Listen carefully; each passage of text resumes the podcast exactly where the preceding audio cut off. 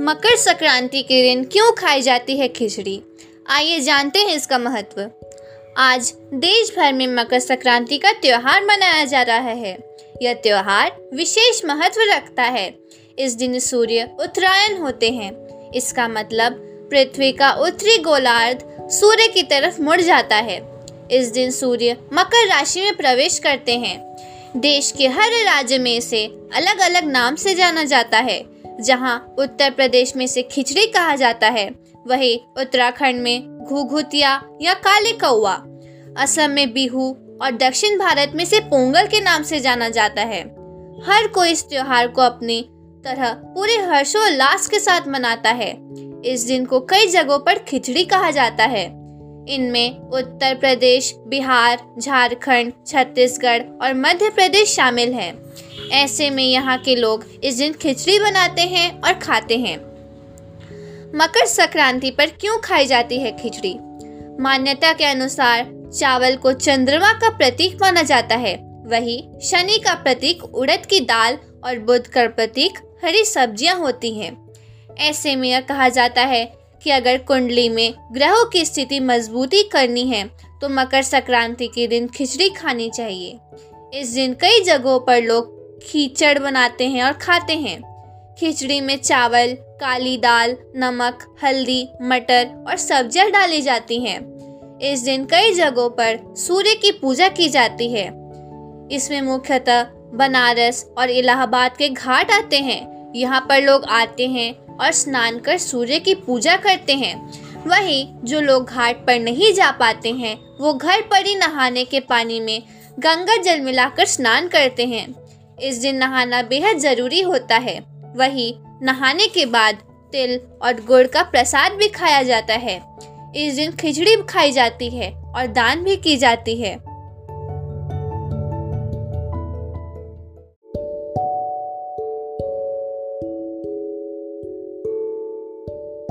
Hello friends Makar Sankranti का इतिहास और उससे जुड़ी कथा के बारे में आपको मैं बता रही हूँ। यह हर वर्ष मकर संक्रांति 14 जनवरी को आती है। यह लोहड़ी से एक दिन बाद मनाई जाती है।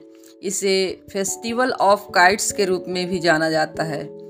मकर संक्रांति का त्यौहार सूर्यदेव को समर्पित होता है। यह सूर्य के पारगमन के पहले दिन का संकेत होता है। इस दिन सूर्य उत्तरायण हो जाता है। साथ ही यह त्यौहार शिशिर ऋतु की समाप्ति और बसंत के आने का प्रतीक होता है। अगर आप इस दिन का इतिहास या महत्व नहीं जानते हैं तो हम आपको इसकी जानकारी दे रहे हैं। इस त्यौहार को लेकर कई अलग अलग तरह की मान्यताएँ हैं। ऐसा बताया गया है कि भीष्म पितामह को इच्छा मृत्यु का वरदान प्राप्त था। ऐसे में उनका पुनर्जन्म न हो इसलिए उन्होंने सूर्य के मकर राशि में प्रवेश करने पर ही इच्छा मृत्यु प्राप्त की। उत्तरायण अवधि के इंतज़ार में वो अर्जुन द्वारा बनाई गई बांसैया पर ही पड़े थे। हालाँकि इसके अलावा भी कई कथाएँ प्रचलित है, इन्हीं में से एक अन्य कथा भी है। माता यशोदा ने इसी दिन संतान प्राप्ति के लिए व्रत किया था। ऐसे में इस दिन कई महिलाएँ तिल, गुड़ आदि दूसरी महिलाओं को बांटती हैं। साथ ही कहा जाता है कि भगवान विष्णु से तिल की उत्पत्ति हुई थी। इसका इस्तेमाल पापों से छुटकारा पाने के लिए किया जाता है। इस दिन स्नान का बहुत अधिक महत्व है। इस दिन लोग गंगा, यमुना, गोदावरी, कृष्णा, कावेरी सिप्रा या नर्मदा नदियों में स्नान करते हैं। इस दिन कई तरह के अनुष्ठान किए जाते हैं। मान्यता है कि अगर इस दिन किसी पवित्र नदी में स्नान करते हैं तो लोगों को जन्म, मृत्यु और पुनर्जन्म के दुष्चक्र से मोक्ष प्राप्त होता है। इस दिन खिचड़ी बनाना भी शुभ माना जाता है।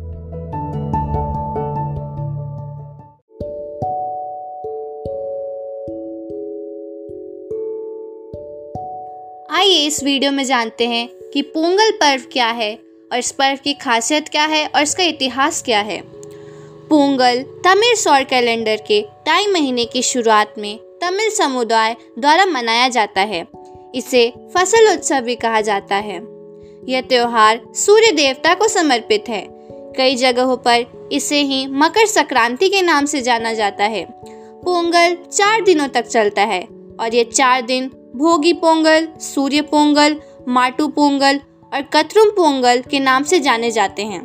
पोंगल की खासियत, इस त्योहार पर पोंगल नाम का एक पकवान बनाया जाता है। इसी के नाम पर इस त्योहार का नाम पड़ा है। पोंगल चावल को दूध में उबालकर और उसमें गुड़ डालकर बनाया जाता है। इसे सबसे पहले देवी देवताओं को चढ़ाया जाता है और फिर परिवार द्वारा ग्रहण किया जाता है। पोंगल का इतिहास, मान्यताओं के अनुसार प्राचीन काल में इस उत्सव को द्रविण शस्य उत्सव के रूप में मनाया जाता था। तिरुवल्लूर में एक मंदिर स्थित है, जहाँ एक शिलालेख में लिखा है कि किलुटुंगा राजा पोंगल के अवसर पर गरीबों में ज़मीन और मंदिर दान किया करते थे। इस दिन नृत्य समारोह होता था, साथ ही सांड के साथ जंग भी लड़ी जाती थी। जो भी यह जंग जीतता था, उसे कन्याएँ वरमाला डालकर अपना पति चुनती थी। एक अन्य कथा के मुताबिक मदुरै में एक मत पति पत्नी रहते थे, जिनका नाम कन्नगी और कोवलन था। एक बार कन्नगी के कोवलन से पायल बेचने कहा और वो सुनार के पास चला गया। सुनार ने राजा से कहा कि जो पायल बेचने आया है, वह रानी की पायल से मिलता जुलता है, जो चोरी हो चुका है। बिना जाने समझे राजा ने कोवलन को इस अपराध के लिए फांसी दे दी। इस बात से कन्नगी बेहद क्रोधित हो गई। और उसने शिव जी की तपस्या की। उसने वरदान मांगा कि राजा और उसका राज्य नष्ट हो जाए। जब यह बात राज्य की जनता को पता चली तो महिलाओं ने काली माता की आराधना किल्लियार नदी के किनारे की। वे काली माता से अपने राज्य के जीवन एवं राज्य की रक्षा करने का वरदान मांगने लगी। माँ काली महिलाओं के व्रत से बेहद प्रसन्न हो गई। उन्होंने कन्नगी में दया का भाव जागृत किया। साथ ही राजा व उसके राज्य की रक्षा की। तब से काली मंदिर में यह पर्व धूमधाम से मनाया जाने लगा। ऐसे ही चार दिनों के पोंगल का समापन होता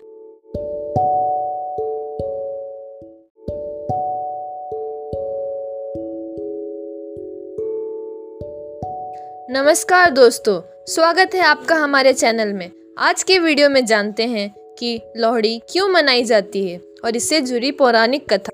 लोहड़ी, मुख्यतः पंजाब, हरियाणा में मनाई जाती है, लेकिन उत्तर भारत में इसका उत्सव होता है। लोहड़ी का त्यौहार मकर संक्रांति से एक दिन पूर्व मनाया जाता है। इस दिन शाम के समय में आग जलाकर उसमें अन्न डाले जाते हैं। फिर फ़सल की कटाई शुरू होती है। इस समय गेहूँ की नई फ़सल तैयार होती है। उनकी ही बालियों को तोड़कर सबसे पहले आग में अर्पित किया जाता है। लोहड़ी के दिन लोग भांगड़ा और गिद्दा नृत्य करते हैं। और उत्सव मनाते हैं। लोहड़ी को नई फ़सल की कटाई तथा सर्दी के समापन का प्रतीक भी माना जाता है। इस दिन से सर्दी कम होने लगती है, वातावरण का तापमान बढ़ने लगता है। लोहड़ी के दिन लोग नए कपड़े पहनते हैं, एक दूसरे को बधाइयाँ एवं शुभकामनाएँ देते हैं। लोहड़ी को तिलोड़ी भी कहा जाता है, यह तिल और गुड़ की रोड़ी से मिलकर बना है। इस दिन तिल और गुड़ खाने का महत्व है। इस दिन लोग एक दूसरे को तिल और गुड़ की रेवड़ी देते हैं।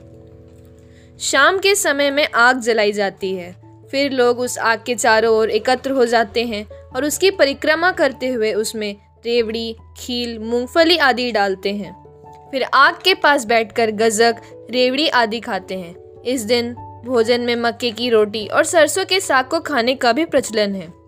पंजाब में इस त्यौहार की अलग ही रौनक देखने को मिलती है। जिन लोगों का विवाह हुआ होता है या उनकी संतान हुई होती है तो उनकी पहली लोहड़ी को विशेष माना जाता है।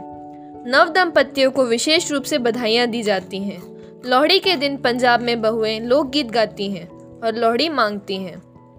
लोकगीत में दुल्ला भट्टी के गीत गाए जाते हैं। ऐसी मान्यता है कि मुगल काल में दुल्ला भट्टी नाम का एक लुटेरा था। वह हिंदू लड़कियों को गुलाम के तौर पर बेचने का विरोध करता था। वह उनको आज़ाद कराकर हिंदू युवकों से विवाह करा देता था। लोहड़ी के दिन उसके इस नेक काम के लिए गीतों के माध्यम से उसका आभार जताया जाता है।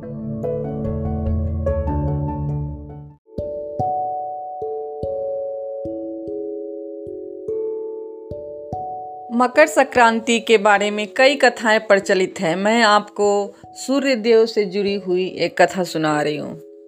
सनातन धर्म में मकर संक्रांति बहुत अधिक महत्व रखता है। पौष मास में जब सूर्य मकर राशि में प्रवेश करते हैं, तब मकर संक्रांति मनाई जाती है।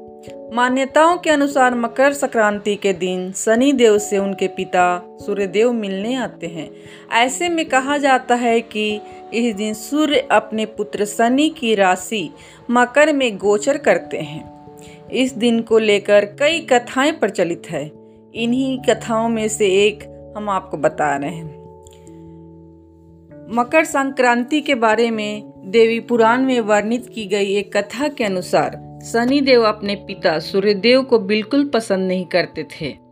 एक दिन सूर्यदेव ने शनिदेव की माँ छाया को उनकी दूसरी पत्नी संज्ञा के पुत्र यमराज से भेदभाव करते देख लिया था। इससे सूर्यदेव बेहद क्रोधित हो गए और उन्होंने शनिदेव को उनकी माता छाया से अलग कर दिया था।